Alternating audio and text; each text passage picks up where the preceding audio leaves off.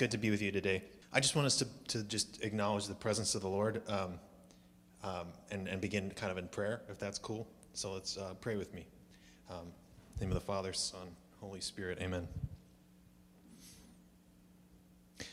Lord Jesus, we give you praise. We worship you tonight.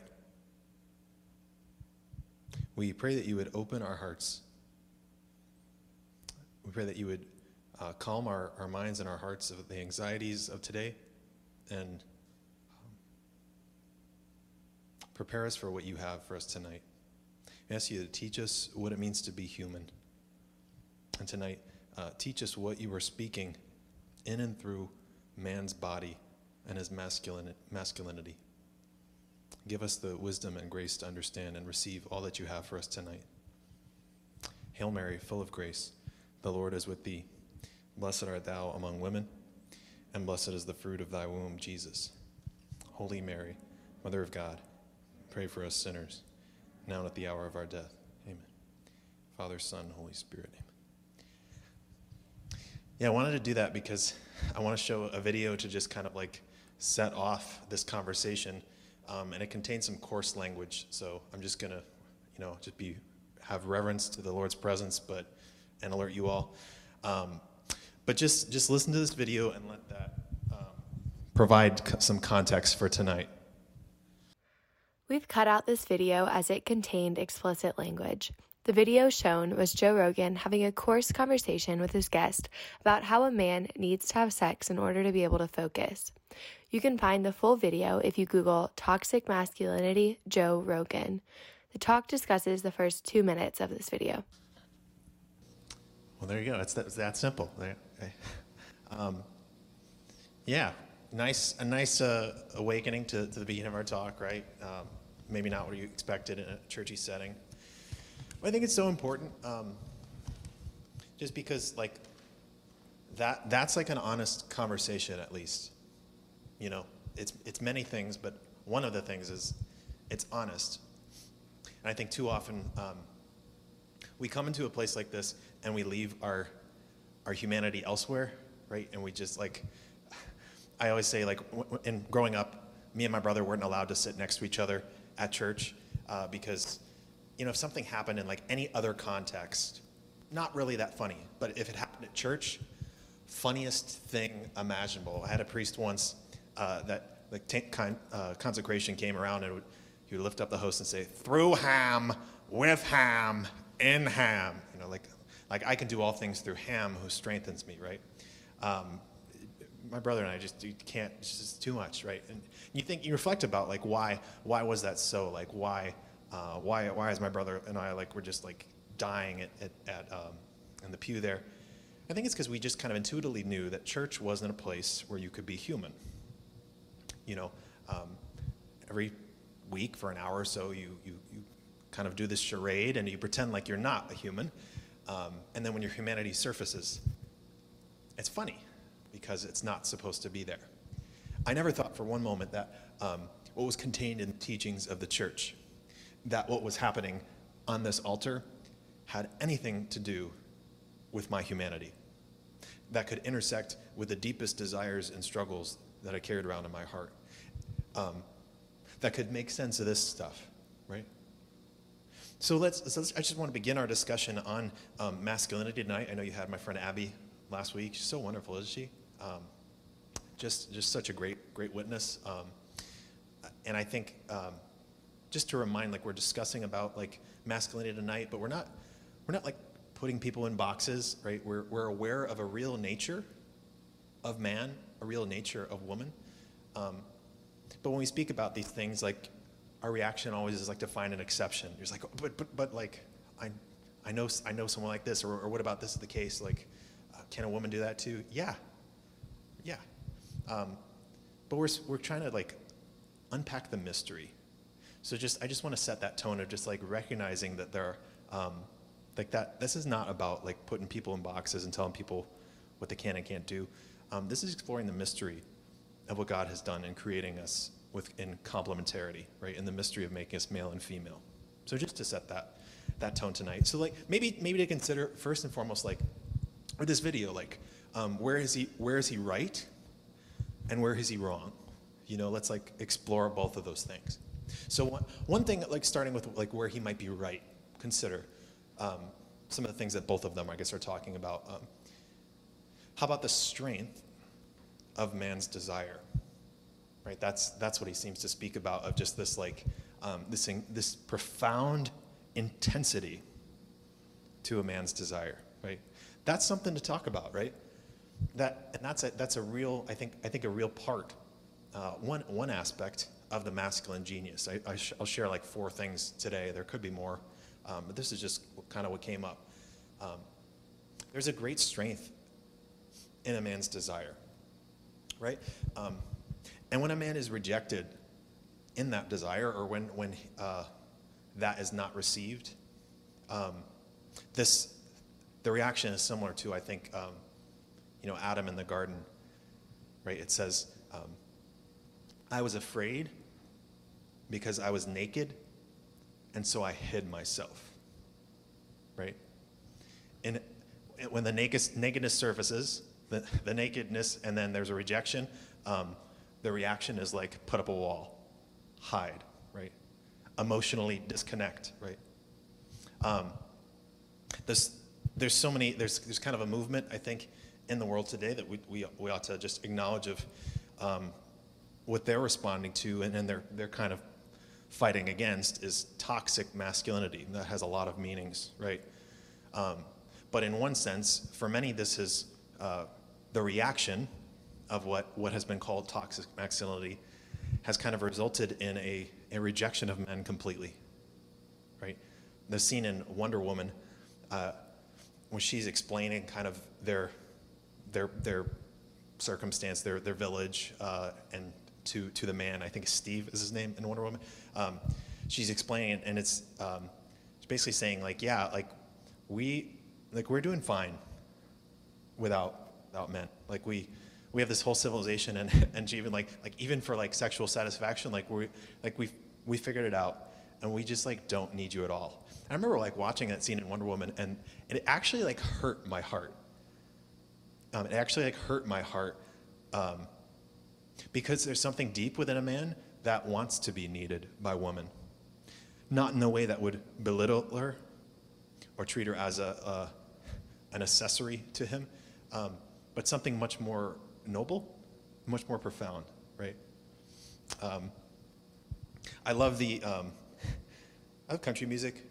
I'm in the South, right? But I really wasn't until I moved to Texas that I, I enveloped a love for country music. But I, I listen to it sometimes, and like, I, I actually noticed a pattern um, to the songs, particularly with like the, the guy singers and then the girl, um, the girl country artist singers of, um, for the most part, a lot of the, the guy songs were um, a song, songs from their desire that were pretty much, you know, like kind of in, in many ways objectifying the, the woman, right? It's like, country girl, shake it for me, girl, shake it for me, girl, shake it. So that like so that song, song's on the radio, and then like, the, and then the next song is like um, this woman singing, and she's like, um, like I got my my chainsaw, and I, like I, I, put my keys into his car. It's just like, huh? Like I wonder if this is like the same story, and like the the one song led to another, right? Um, like what if that's true? Like what if there's some truth to that? Um, that, that the, the reaction um, to, to this objectification, to the man's lust, is this great, like, um, this fighting back, right? I just noticed that trend. Listen to it next time if you listen to that. What, maybe a distinction um, to make that in exploring where, where these guys might be wrong, though. Let's talk about where they might be wrong. Um, they seem to equate desire with lust, right? What do we even mean when we speak of that word lust, right? Um, lust, in according to the mind of the church and, and John Paul II, the understanding um, that lust and desire are not the same thing. That eros, this this type of love, I guess Father Branson will speak about that next week. Uh, this love that is associated uh, with with romantic love, but it, it, goes even beyond that. This passionate love um, is is not the same as lust. Lust is actually a reduction of eros. And when eros uh, becomes impoverished and turns in on itself, um, you get lust. Lust is, is what John Paul II kind of describes um, as kind of the opposite of love. He says the opposite of love is not hate, the opposite of love is use. It's when instead of seeing the person before me as a person to be loved, I make the mistake of seeing them as an object to be used, right? Um, and so that's, lust is also a consequence of the fall, right? Before Adam and Eve in the garden, before the fall, um, there is this eros. You, do you believe that Adam had eros toward Eve? You betcha. You betcha. But it was an eros that involved a full recognition of her personhood, and, a, and it flowed from a self giving of his heart, right? After the sin, this self giving becomes what can I take? This relationship of gift, mutual gift, becomes uh, what can I take for me, right? Um, and so that is, uh, that is the flaw, I think, of what we're seeing here. And um, this, this doesn't seem to account um, for the capacity of man to possess himself, right? Um, Self possession is a necessary prerequisite to authentic love, right? Because you can't give what you don't have. So if I'm unable to possess myself, I cannot make a gift of myself. Think about it this like, ladies, like, um, if a man cannot say no to his sexual desires, if he cannot say no, what does his yes really mean? Nothing. Nothing. At the end of the day, um, this is the crucial thing that if, if I'm unable to say no to my sexual desires, I'm unable to possess myself, um, then I'm actually unable to love. I'm actually unable to give myself, right? Um, what takes greater strength? What takes greater strength to um, when, you, when, you're, when a man is faced with a situation where a woman may not even recognize her own dignity and is willing to be used, like actually uh, wants to be used. That, that's not what she deeply wants, and that nobody wants that in the deepest essence. Um, but there are times where we all can, can kind of think we want to be used and are okay with it, right? Most, uh, growing up, I was taught like, you're just like, if whatever you can get away with, go for. right? That, that's, that, was, that was like where the bar was. It's like so low. Uh, everything's okay if you can get away with it, right? Um, if woman's willing to be used, that's fine. It takes greater strength for a man to recognize that um, and say no, even if his desires are, are, are, aligned in that, to say, no, I'm not going to I'm not going to use you in this way. Um, and this is the real capacity of man to allow the strength of his desire, which is real, which is intense, to allow that strength to be harnessed uh, in, and purified and, and go through the crucible of this greater strength that aims towards self gift, right? Um, how do you do this? How, how do you distinguish if, if in my heart and, and in his desire, he says he can't even like paint a painting without lust, you know, emerging in a man's heart, right? Uh, the desires are so, so there. Let's to that reality. What, what is a man to do? Um, my, mom, my mom hires maids to clean her house once a month, and then at the uh, couple days before it's time for the maids to come, my mom cleans the whole house, right? Drives me bonkers, right? Um, this is called pre-cleaning. She needs to, to pre-clean before the maids get there, right? it's, it's funny, and I, I joke about my mom, but um, oftentimes we do the same thing in the, in the spiritual life. Um, we, we attempt to pre clean before we allow Jesus to enter. And we say Jesus is not invited until we have arrived at a certain level of cleanliness, right? And, and that is the worst thing you can do um, for any aspect of your spiritual life, right? It's the worst thing for me to do to think that I could actually um, sort out my desires, uh, my authentic desires for love and eros versus desires to use and lust um, by my own power. Jesus wants to come into the mess that I am. And he wants to see and have access to my desires, which he, he won't force his way into, but he wants to have access to them um, twisted as they are. They need to, I need to allow him access to them um, so that he can untwist them and show me what I'm really looking for. Right? This is, this is, the, this is actual purity. It is not this bottling up so that one day um, you get married and then unleash the casket and then everything goes. All, the, all your desires you've bottled up. Uh, who, what woman wants to be the object of that, right? No, true purity is going through this maturity of the heart where you, where you are pouring out um, these, these deep longings to the Lord and having Him purify and elevate your desires.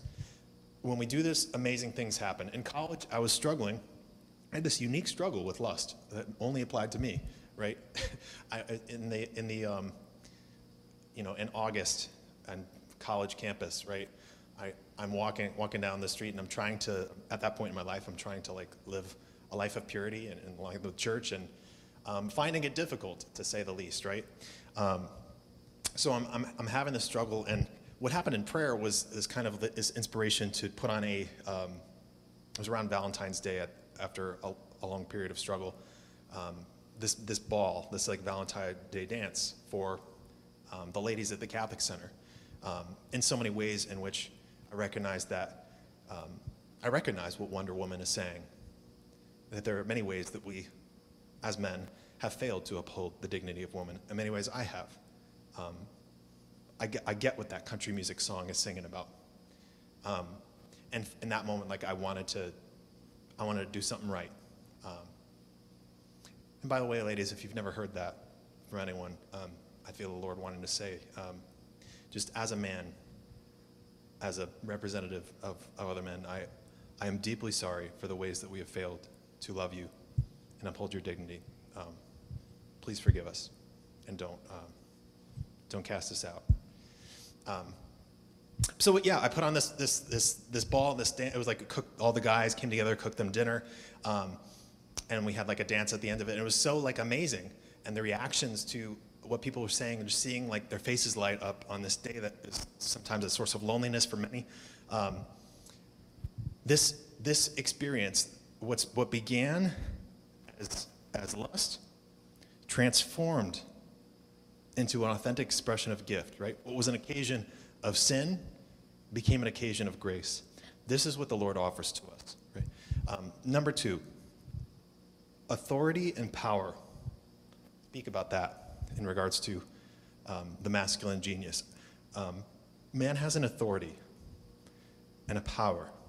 What do we mean by that? In, in Genesis, it says, um, speaking of Adam, he will dominate her.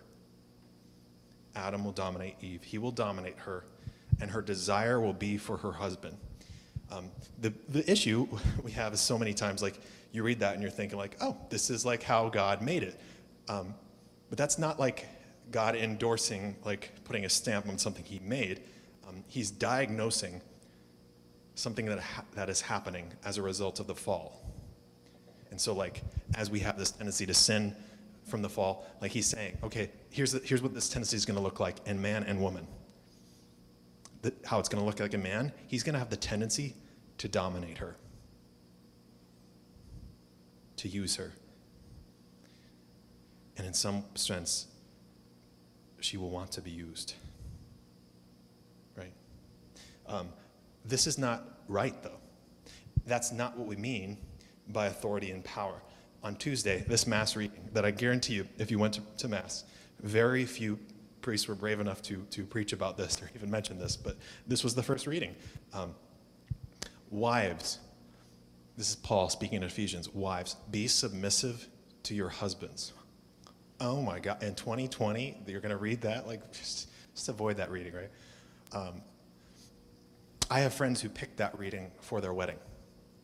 Um, not because their husband is a dominant jerk, no, um, because what's really there is something so beautiful. Uh, submission, right? First of all, there's Paul calls for a mutual submission in marriage, and if you know of any healthy married couples, that's a dynamic that needs to be there of a kind of a mutual submission. But there is something distinct about the man's role in, in a different type of authority that is especially seen within marriage uh, that Paul speaks to in this. The word submission um, submission.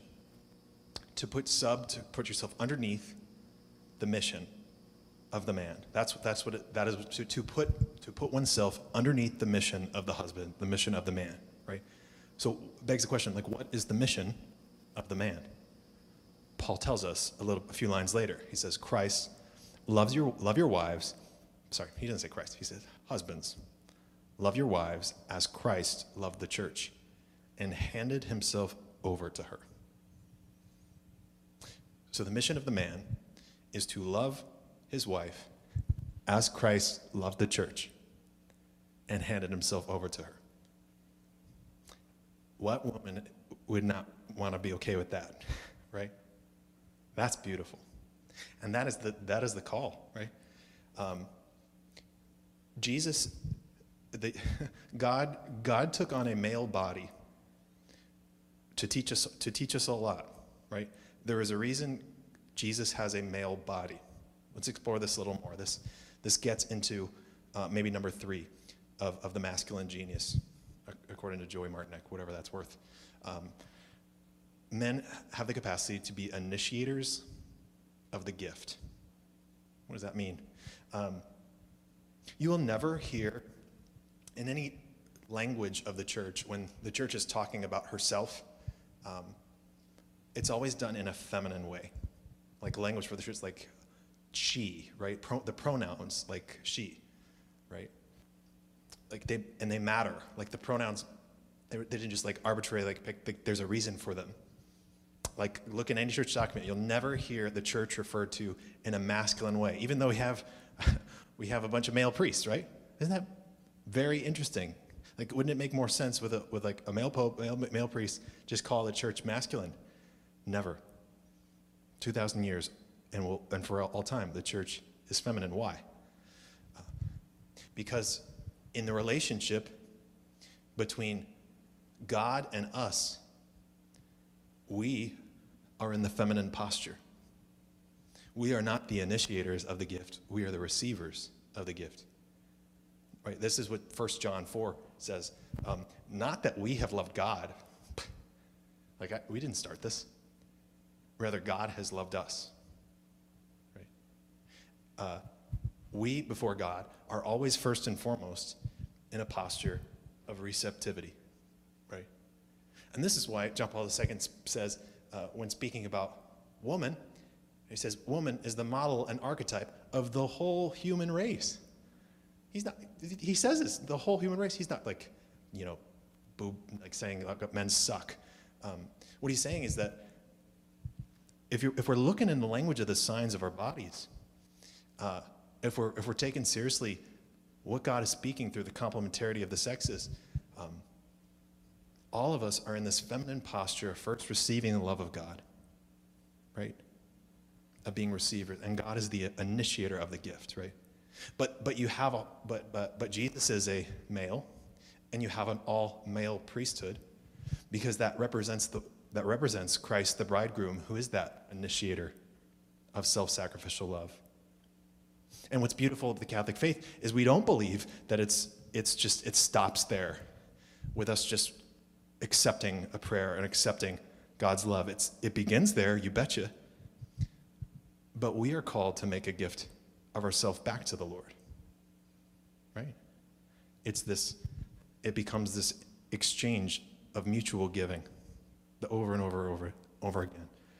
Um, it's beautiful. I love the new movie Jumanji.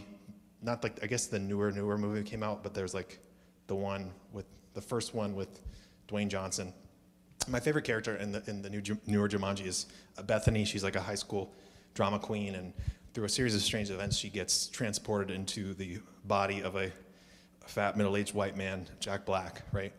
Um, it's hysterical. It's, it's so well done, the movie. Um, but I, but like, it's a movie and it's and it's funny.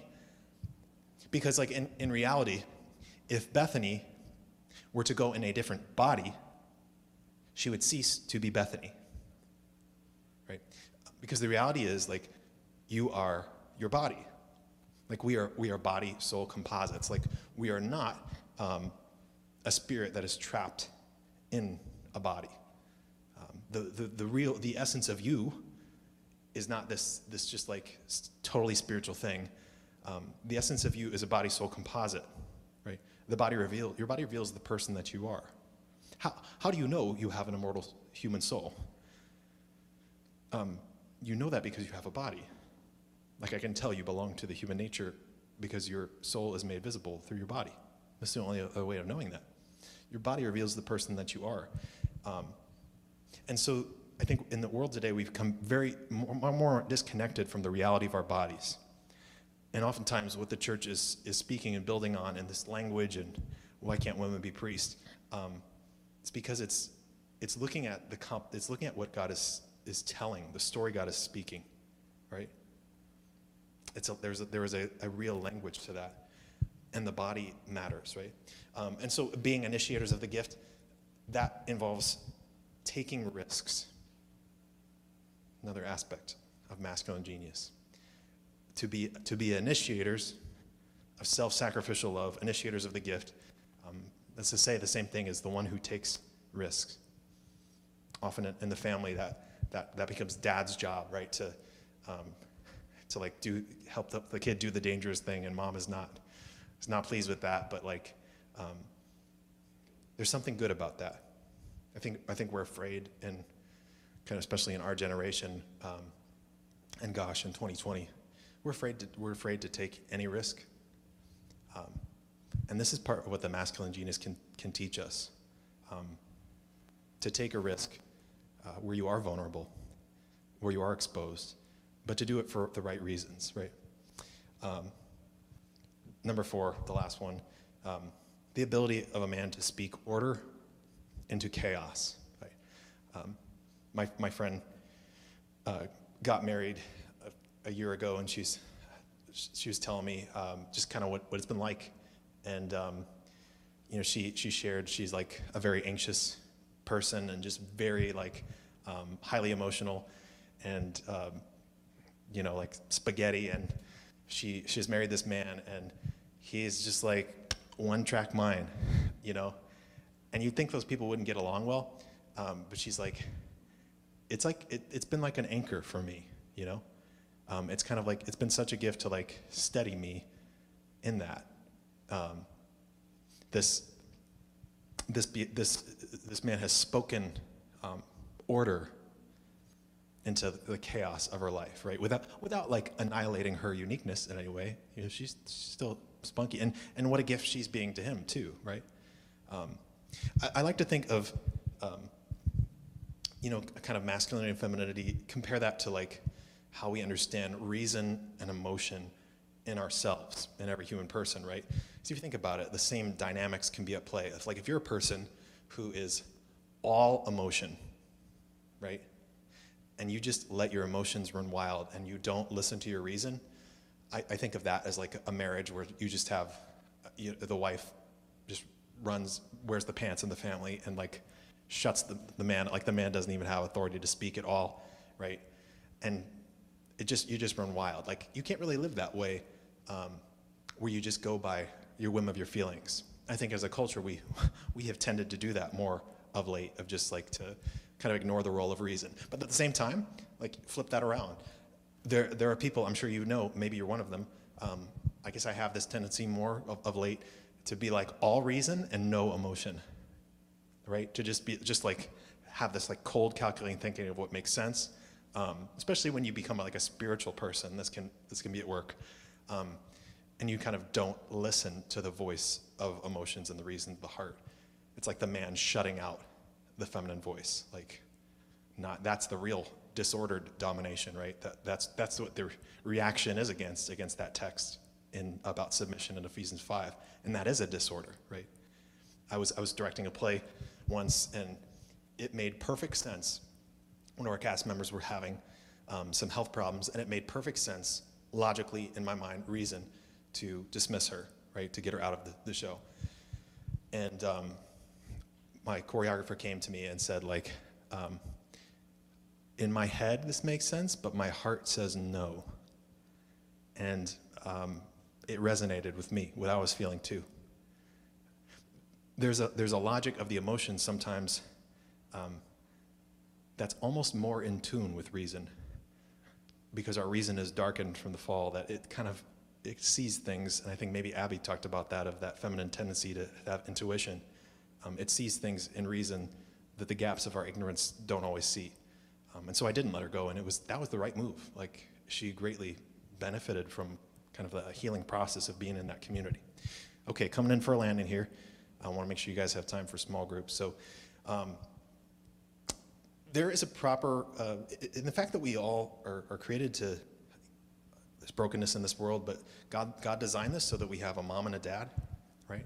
Again, brokenness, and, and all of us have, have our own wounds, but um, just looking at the nature of, of God's design.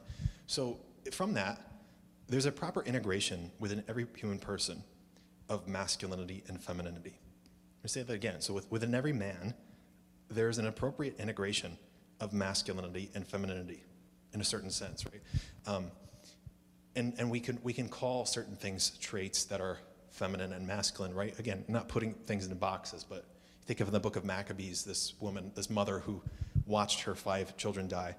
Um, it says that she she did it and she held she she watched that and she held fast to her faith with manly courage, right? Um, it's attributing that virtue of courage to be masculine, but it's it's recognizing that that's happening in a woman. Um, so I, I'm, I'm, a, I'm a guy who does, I'm I, speaking as a guy who doesn't like go hunting, right? I, I do musical theater. Um, but there, there's a real sense in which, as integration happens uh, with the masculinity and femininity within each one of us, within me, I become more of a man. Right? I, become, I become more authentically who I am, who, who God was created to be, right? There's, more, there's much more we can speak about that in more depth. Um, how can guys love guys?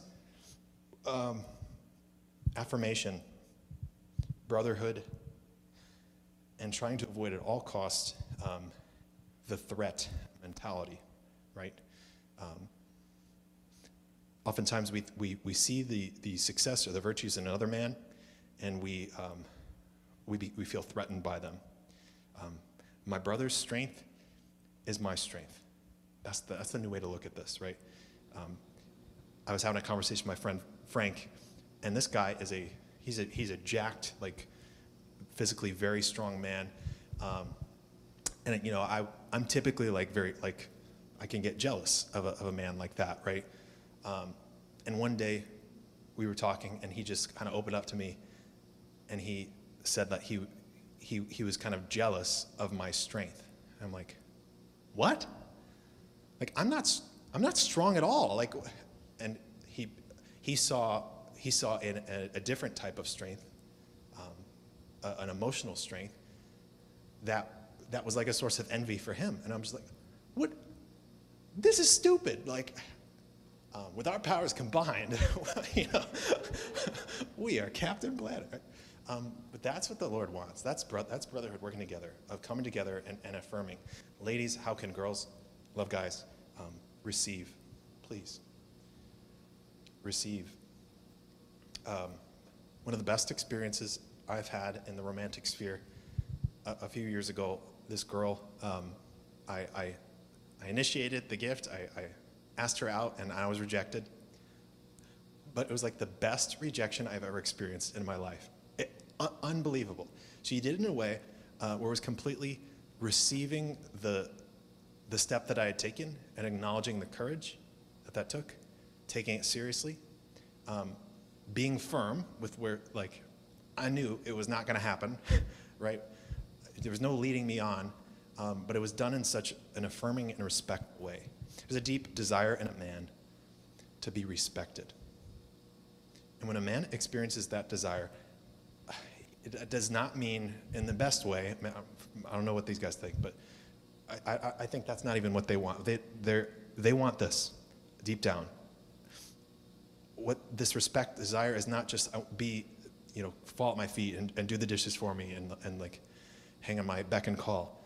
The desire to be respected is to recognize um, the authority that God has placed in a man, recognize the potential he has to love excellently, to call a man higher than this low bar that the world has put him in and call him to the highest.